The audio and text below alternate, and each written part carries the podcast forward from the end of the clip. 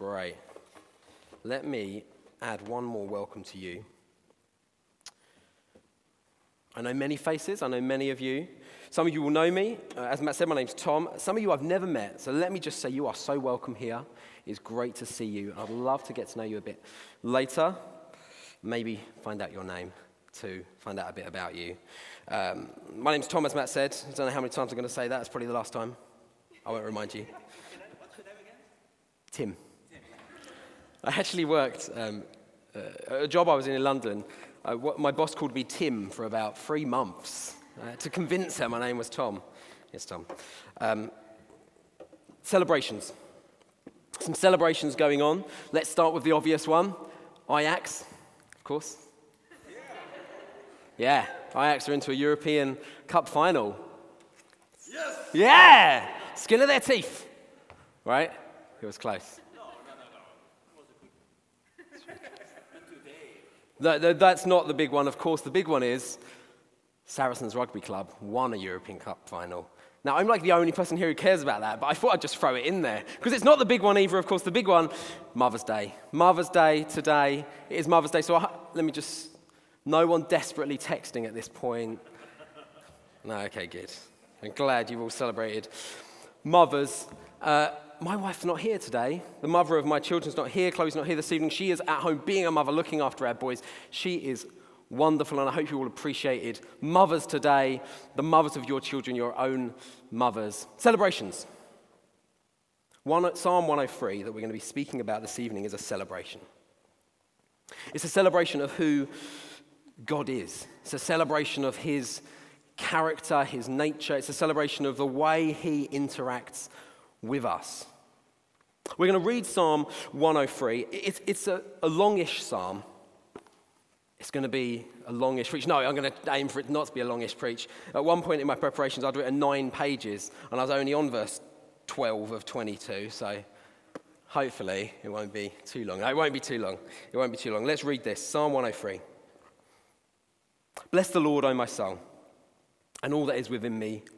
Bless his holy name. Bless the Lord, O my soul, and forget not all his benefits, who forgives all your iniquities, who heals all your diseases, who redeems your life from the pit, who crowns you with steadfast love and mercy, who satisfies you with good, so that your youth is renewed like the eagles. The Lord works righteousness and justice for all who are oppressed. He made known his ways to Moses, his acts to the people of Israel. The Lord is merciful and gracious, slow to anger and abounding in steadfast love. He will not chide, nor will he keep his anger forever. He does not deal with us according to our sins, nor repay us according to our iniquities.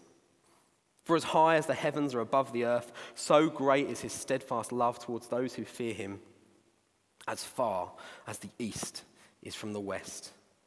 So far does he remove our transgressions from us. As a father shows compassion to his children, so the Lord shows compassion to those who fear him. For he knows our frame, he remembers that we are dust. As for man, his days are like grass. He flourishes like a flower of the field, for the wind passes over it and it is gone, and its place knows it no more. But the steadfast love of the Lord is from everlasting to everlasting on those who fear him, and his righteousness to children's children, to those who keep his covenants and remember to do his commandments. The Lord has established his throne in the heavens, and his kingdom rules over all. Bless the Lord, O you his angels, you mighty ones who do his word, obeying the voice of his word. Bless the Lord, all his hosts. His ministers who do his will, bless the Lord, all his works. In all places of his dominion, bless the Lord. O my soul. Let me pray. Father,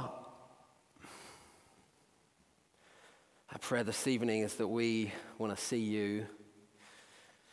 We want to encounter you. We want to be changed by you. Lord, we say this evening, as we have in our worship, we are in awe of you. We are in awe of your incredible character. We are blown away by the works of your hands. Lord, we say this evening, we want to see you as you are, Lord. We want to know more of you.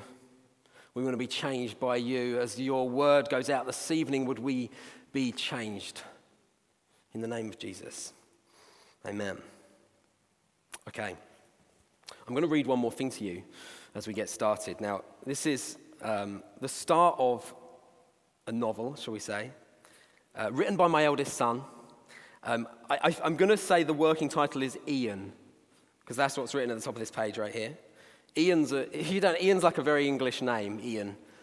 Ian. It's, it's the title. We're going to go with it. It's just chapter one. It's only a page. Here it is. One day, a spaceship crashed. In fact, right on top of Big Ben. Big Ben's like the clock tower, that's what we call the clock tower in London.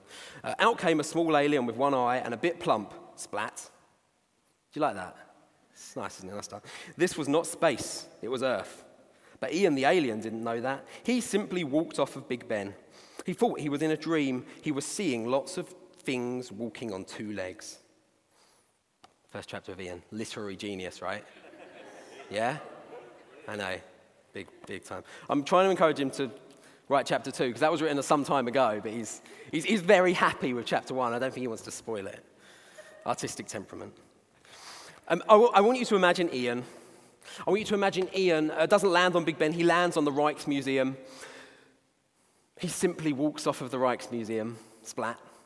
He walks through the Vondelpark, he walks in the back of this building, the Vondelkerk. He walks in right now and he looks around.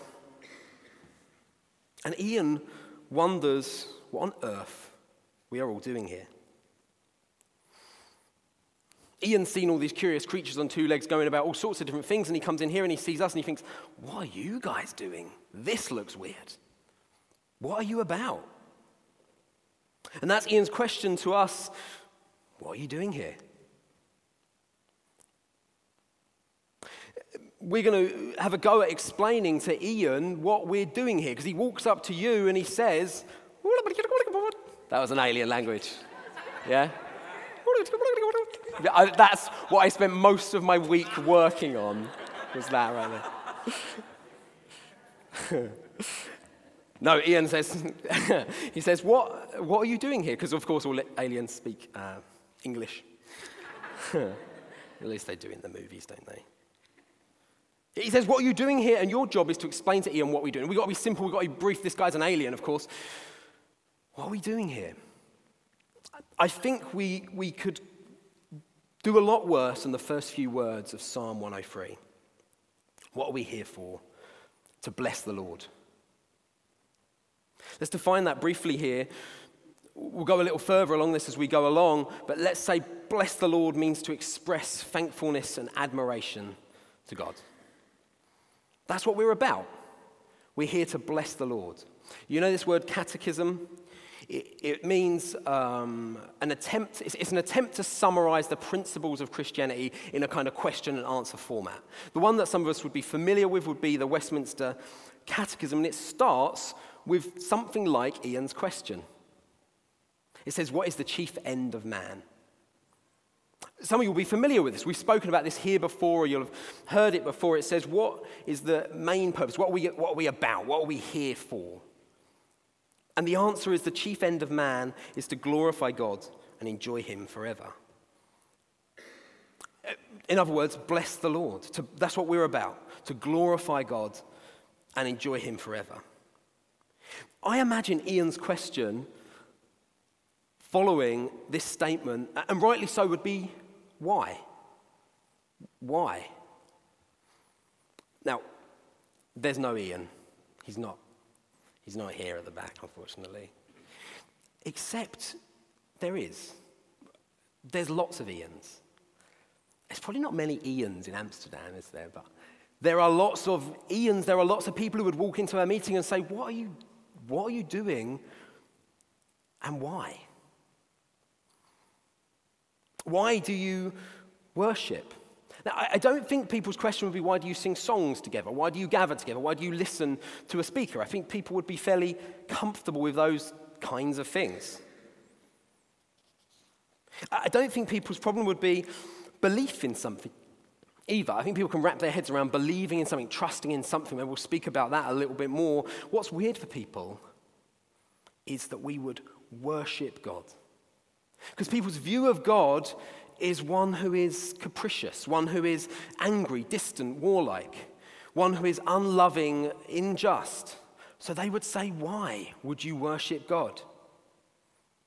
Why bless the Lord? Why express thankfulness and admiration? Maybe this morning that's your question this evening. I've even written this morning. Come on, Avery. Hey, listen, I'm going to say this morning a few more times. Let's just get over it, all right? If I say the morning this morning, just don't worry about it. I probably will because we meet in the morning every week. Maybe that's your question this evening. Maybe that's your question this evening. What I want us to do this evening, I want, it to in, I want to introduce us afresh to the God of the Bible through this psalm.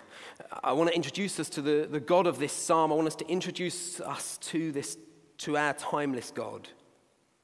Uh, and what I wanted us to see this morning is God as He is, meeting us as we are. If you want a title to the preach this evening, if you want to take one sort of strapline away, that's it. God, as He is, meets us as we are. That's where we're going to spend our time this evening unpacking that. The first thing I want to talk about briefly is the, the writer of this passage. You see, this was written by, like many of the Psalms, written by David, King David. lots of you will be familiar with David, but let me just bring you up to speed if you're not. David, he starts life as the eighth of eight brothers. The eighth of eight brothers. He's, he's like bottom of the pile. There's like seven before him. Seven's a pretty special number. David's like out of the seven. He's like eighth of eight. He's sent out into the field to look after sheep. That's what he does. And when like an important guy comes to the family and he says to David's, fam- David's dad, he says, introduce me to your sons. David's not even called. He lines up these seven guys and David's not even there. See, David starts right at the bottom of the pile. That story goes on, and David does get introduced to that guy, and we, we find out a lot more about David through that. David goes on to become the commander of armies. He's, he's like a superstar of his day. They write songs about David and his victories. There's a whole section in the Bible titled David's Mighty Men. I just love that. They're like the Avengers. Just like the No, they're not. You can, you can read it. They're not like the Avengers. A bit like the Avengers. Hmm. Uh, this same guy manages to get himself on the wrong side of the king. King Saul, and King, Saul comes after him and tries to, tries to kill him. Um, and David's best friend is Saul's son. It's, it's a whole mixed up kind of thing going on. David later on goes on to become the next king. He, he rules Israel. As king, he does great things. He brings the ark of God into the city of God. He wins victories against Israel's great foes. He rescues the monarchy, which under Saul's reign was looking pretty shaky. He does terrible things as king.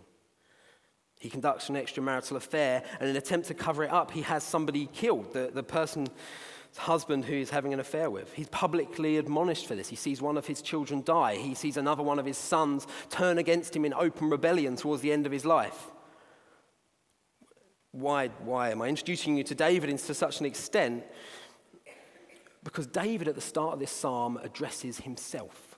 David's addressing the shepherd who became a king. He's addressing the, the triumphant warrior who failed in other areas of his life. He's addressing himself. He says, Bless the Lord, O my soul, and all that is within me, bless his holy name. Bless the Lord, O my soul. And soul Forget not all his benefits, who forgives all your iniquities, who heals all your diseases, who redeems your life from the pit, who crowns you with steadfast love and mercy, who satisfies you with good so that your youth is renewed like the eagles.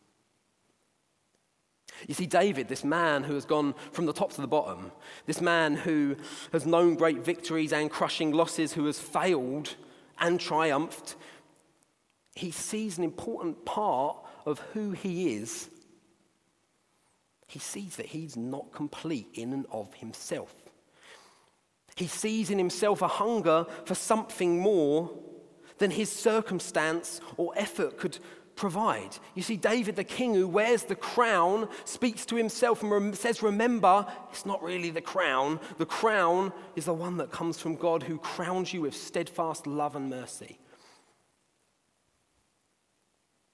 This is all of us. This is all of us. We all seek something more. We all know we need something more than our own circumstance can provide.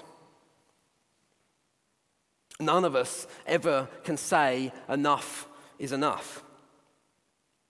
I read um, a really interesting article recently by um, a historian named uh, Yuval Noah Harari. Um, he's, a, he's, um, he's an Israeli um, historian, um, and he wrote this article which was about uh, technology. It's about technology and the future. It's about how technology is going to take all our jobs, basically. He, he says this most jobs that exist today might disappear within decades.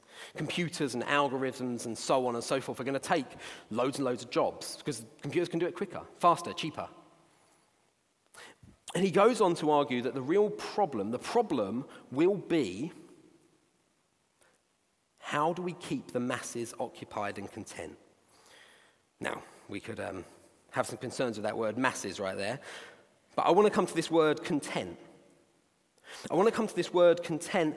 I'm, I'm going to suggest that Yuval Noah Harari is in a small percentage of people who really enjoys his job. But, but my main problem with it isn't that. My main problem with this line of thinking is that Harari sees life like a, like a strong link game. You know this idea, of a strong link game? Basketball's a strong link game. In basketball, if you've got one outstanding player, you can win games. You can have two or three pretty average players. In fact, you can have two or three really rubbish players. If you've got one outstanding player, you can win games. You can have one strong link who can win you most games. And he sees life like that. If I've got this one thing in my life that's working, everything else is great. He says if work works, then life works. That's his, his idea. If we're content in our work, we can be content. We can treat life like that. In fact, we do treat life like that. We look for these things to put our contentment in, to find our satisfaction in. We say life is a strong link game. And yet at the same time, life feels like a weak link game. Football's a weak link game. Soccer, football is a weak link game. If you've got one weak link, say your centre back or your goalkeeper, they can cost you every game. And that's what life can feel like for us. If there's one thing in my life that's not working out, nothing quite feels right. I can't quite feel content. Satisfaction is elusive. To see us as we are, we have to see that contentment has to come from our all being satisfied. But the best job never quite feels enough. The lifestyle we long for never quite feels enough. enough. The family life we foresaw, foresaw never quite feels enough. To put it another way, we're all a bit broken. We bless the Lord, for He's the God who meets us as we are, in need of completion, in need of satisfaction. God meets us as we are. Let me continue in verse 6. The Lord works righteousness and justice for all who are oppressed. He made known his way to Moses, his acts to the people of Israel. The Lord is merciful and gracious, slow to anger, and abounding in steadfast love. He does not deal with us according to our sins, nor repay us according to our iniquities. For as high as the heavens are above the earth, so great is his steadfast love towards those who fear him. As far as the east is from the west, so far does he remove our transgressions from us. David, in writing this psalm, speaks of uh, another great father of the Bible. He speaks of Moses right here. He made his way known to Moses. And he speaks of the people of Israel.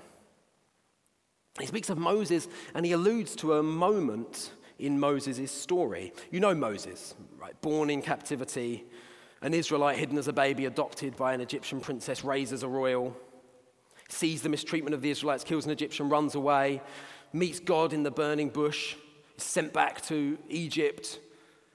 He brings the people out of Egypt, takes them through the Red Sea, in the wilderness. God provides food from heaven. He says, I'm going to take you into a promised land.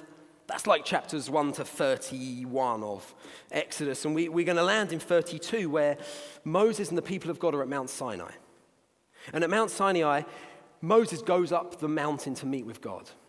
And the people get pretty nervous, you see, You see, the people, they're kind of like Stronglink guys, right? They're like, whoa, Moses is gone? Are you serious? What are we going to do? Moses is gone. It's panic time. And so they get all their gold stuff and they melt it down and they make a golden statue of a cow, a calf, a golden calf. And Moses comes down the mountain and they're worshiping this golden calf. These guys are Stronglink guys. They go, we need something to put our contentment in, something that is going to complete us. Moses comes down and he sees this. This terrible thing. We think, well, that's just crazy. And yet, remember, this is what we do. This is what we do as people. We try to find something to put our contentment in, even if we know in our heads we're not going to find full satisfaction in work, in family, in. He comes down the mountain and he sees this moment. Let me jump you to Exodus 33. You see, the calf's been destroyed, there's been recriminations and punishment. God instructs Moses to continue to lead the people to the promised land. Um, but Moses is concerned. And we come to this moment that David alludes to here when Moses says to God, You say to me, Bring up this people, but you've not let me know who you will send with me. Yet you have said, I know your name, and you have also found favor in my sight. Now, therefore, if I have found favor in your sight, please show me your ways this moment that David alludes to in the psalm when Moses says, Please show me your ways. You know what God says? He says, The very thing you have spoken, I will do. I will make all my goodness pass before you and proclaim before you my name, the Lord. And I will be gracious to whom I will be gracious, and I will show mercy on whom I will show mercy. But, he said, you cannot see my face, for man shall not see me and live. And the Lord said, Behold, there is a place by me where you shall stand on the rock. And while my glory passes by, I will put you in a cleft of the rock, and I will cover you with my hand until I have passed by. Then I will take away my hand, and you shall see my back, but my face shall not be seen. So it's here that we see God's ways. We see God as He is. Let's unpack this a little bit. All my goodness shall pass before you, you cannot see my face, for man shall not see me and live. That's what God says. What's this about? Why can no man see God and live? You see, here's what we know about God. This is what the Bible says He's not like us. He's holy. He's holy, holy, holy. He's thrice over holy. He's holy cubed. He is apart from us and wholly different. Where we are incomplete, He is complete. Where we go up and down, He is constant. Where we falter and fail and fade, He is good. When we say God is good, we don't mean God is good like pizza is good. We don't mean God is good like charity is good. We don't mean God is good like someone extending a kindness to us is good. No, we mean God is the very definition of goodness, and all those other things find their definition in God, the one who is good. In him there is no darkness. He is good from top to bottom. God is good all the time. All the time, God is good. It says in Isaiah 6 3, Holy, holy, holy is the Lord of hosts. The whole earth is filled with his glory. These words are spoken by an angel in a vision that Isaiah has of God. He says, I saw the Lord sitting upon a throne, high and lifted up, and the train of his robe filled the temple. This angel says, Holy, holy, holy is the Lord of hosts. The whole earth is filled with his glory. And at that, the foundations of this building shake. The house is filled with smoke. And Isaiah says, Woe is me, for I am lost. For I am a man of unclean lips, and I dwell in the midst of a people of unclean lips. For my eyes have seen the Lord, the, the King, the Lord of hosts. I've been fairly gentle with us this evening. I've spoken of our brokenness. I've spoken of us treating life like a strong link game, our continued attempts to find something to derive our contentment from. And I've been alluding to something that we only see in full when we see God as He is. I've been speaking about what the Bible calls sin. You might wonder, are we making a shift here suddenly? We were talking about this relationship, God as He is, meeting us as we are, and now suddenly have you shifted over to talking about rules and regulations? Uh, have we gone from talking about relationship to talking about religion? let me come back to this uh, article I mentioned earlier by this historian. He goes on to suggest that the way in which we can make people content in a world without work is by filling their lives with games. He suggests that if we fill people's lives with virtual reality games, where people can kind of get points and get to the next level, and we can, people will be content. That's his argument. And he suggests this will work because that's what we've been doing for millennia. In the article, he compares religion to virtual reality games. He doesn't just compare kind of metaphorically, he says literally that's what they are. That's his view of religion. Maybe that's your view of religion. And maybe when I say sin, that's what you're thinking of this kind of idea of not losing points, trying to get points to please God. If I keep all these rules, I get points and I get to the next level eventually. This is not what God intends us to see. This is not the, word, the message of the Bible. To see sin primarily as failing in a list of requirements is just not to see the full picture. Otherwise, how can David say in Psalm 51, against you and you only have I sinned? We don't sin against a list, we sin against a person. Sin is all about relationship. Sin, in essence, is breaching the first and greatest commandment love the Lord your God. It's failing to see him as he is and acknowledge his kingship.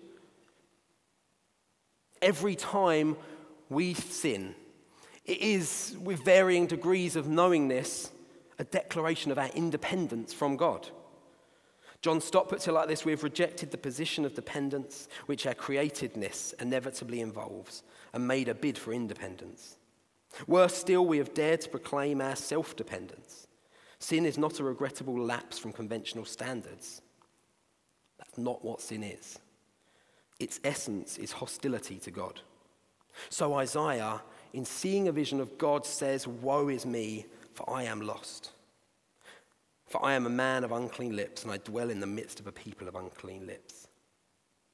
So God says to Moses, You cannot see my face, for man shall not see me and live. How can we, who have set ourselves up as enemies of God, see the one who is holy, holy, holy, and not be consumed, not be burnt up, not be obliterated by his holiness? Seeing God as he is means seeing the Holy One Seeing us as we are means seeing us as sinful rebels. But we're getting somewhere just utterly incredible here because God is not prepared to leave things as they are. While my glory passes by, I'll put you in the cleft of the rock and I will cover you with my hand. Have you heard this word, wrath? It's the righteous anger of God directed towards sin and sinners. It's the expression of God's holiness. If Moses stays on top of the rock, it's God's wrath that burns him up. So instead, God says, Get inside the rock, and I myself will cover you as my glory passes by.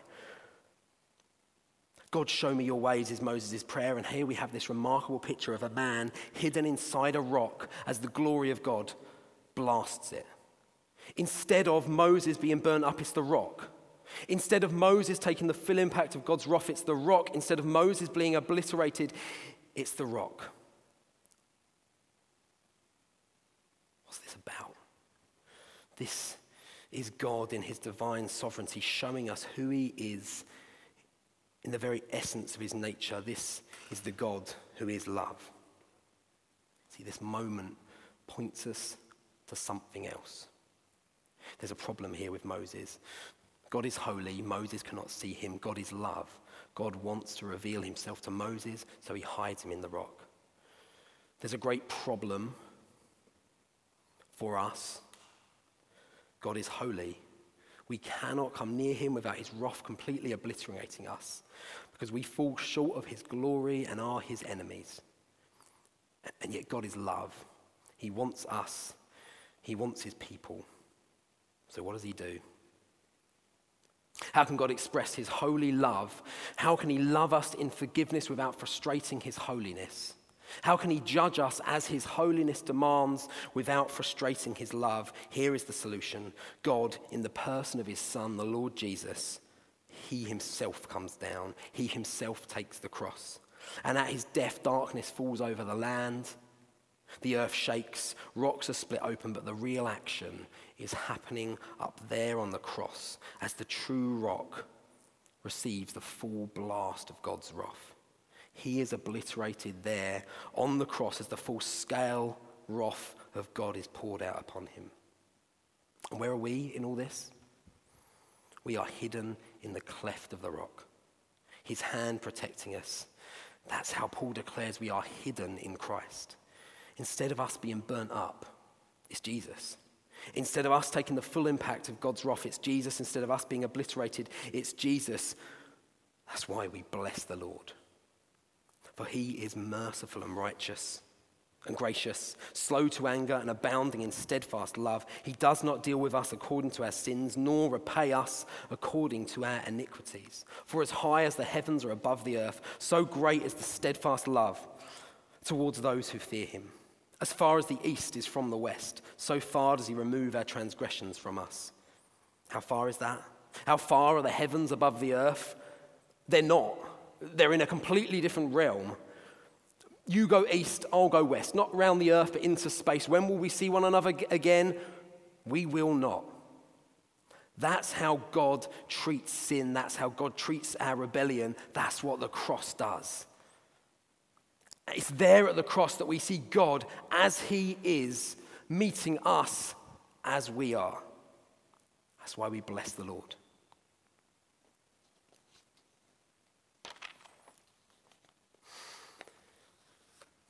Let me continue, verse 13. I know I'm about halfway through the psalm, but we are coming into land at this point. As the Father shows compassion to his children, so the Lord shows compassion to those who fear him. For he knows our frame, he remembers that we are dust. As for man, his days are like grass. He flourishes like a flower of the field. For the wind passes over and it is gone, and its place knows it no more. But the steadfast love of the Lord is from everlasting to everlasting on those who fear him and his righteousness to children's children, to those who keep his covenant and remember to do his commandments. The Lord has established his throne in the heaven, and his kingdom rules over all. There is something fundamentally different in how we bless God and how he blesses us. And it comes down to how different we are, of course. He knows our frame. He remembers that we are dust. When God blesses us, we are helped and strengthened and made better off than we were before. That's his nature works, what we're speaking about. His holy love extended to us, substituting our sin for Christ's righteousness. We are made better off. But God is the inexhaustible blesser in already a state of complete blessedness. He is whole and complete and satisfied in himself. We cannot help or strengthen or make him better off. So we can only do the thing that makes sense when we see God as he is meeting us as we are, we exclaim in humble ad- admiration and thankfulness, You are blessed. God knows our frame. He sees us as we are. He sees our brokenness from his everlasting throne. As a father, his compassion is overwhelming. He comes as he is to meet us as we are. We so often do treat life like a strong link game. We're looking for that one thing to build everything around. In Christ, we find the true rock on whom we can build and never be let down. In Christ, we find the fortress in whom we can be utterly secure. Our cornerstone, our strength. And yet we know that life often feels like a weak link game. If one thing's not working, it matters not what the rest look like, looks like. Romans 8:32 says this: He who did not spare his own son but gave him up for us all, how will he not also with him graciously give us all things? In his great sufficiency, God did the hardest thing. He overcame this problem of sin by giving up his son This is what that verse says. It therefore follows that he will, of course, go on in his holy, loving abundance, giving us all things. What does that mean? It doesn't mean an easy life, surely. Because later on in this passage, it says we're like sheep to the slaughter. Uh, no, it means that God gives us all things that are good for us because he knows our frame. There's not a weak link in your life that the holy love of God cannot reach and transform. You see, God is steadfast. He is still the God. He is still God as He is, meeting us as we are. Wherever you are today, God meets you as you are. I just love that song we sang. I will lift my eyes and see you as the awesome God you are. That's what we are called to do. I will believe you as the awesome God you are. See you on your throne so high above, yet watching over me with love. Why do we bless the Lord? Because God, as He is, meets us as we are. Let me read you the last three verses of this psalm before we end. Bless the Lord, O you his angels, you mighty ones who do his word. Obeying the voice of his word, bless the Lord, all his hosts, his ministers who do his will. Bless the Lord, all his works, in all places of his dominion. Bless the Lord, O my soul. Let me pray. And then I think Matt's going to come and Len's going to maybe lead us in another song. It'd be great this evening if we could do this. If we could bless God, the one God as He is, who meets us as we are. Father, we say this evening, we are humbled that you, the great King, the Holy One, would extend your loving kindness to us we are in awe of you, Lord. And we say we want to do the only thing that makes sense. We want to say to our souls, Bless the Lord, bless the Lord, bless the Lord, O my soul.